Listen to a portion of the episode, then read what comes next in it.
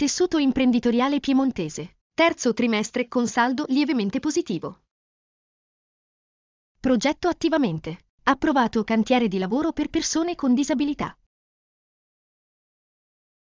Boldini, De Nittis e Les Italiens de Paris. Dal 4 novembre grande mostra al Castello. Sicurezza sul lavoro, campagna europea. Previsti seminari informativi. Calcio dilettanti. Il riepilogo della nona giornata di eccellenza, promozione e prima categoria.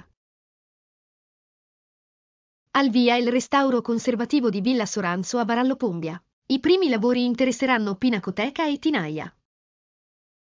Gagliate 2040, Livable City. Nella shortlist per il premio di Future for Cities per le progettualità sviluppate in piccoli comuni. Igor Volley, terza vittoria in campionato. A Pinerolo finisce 1-3.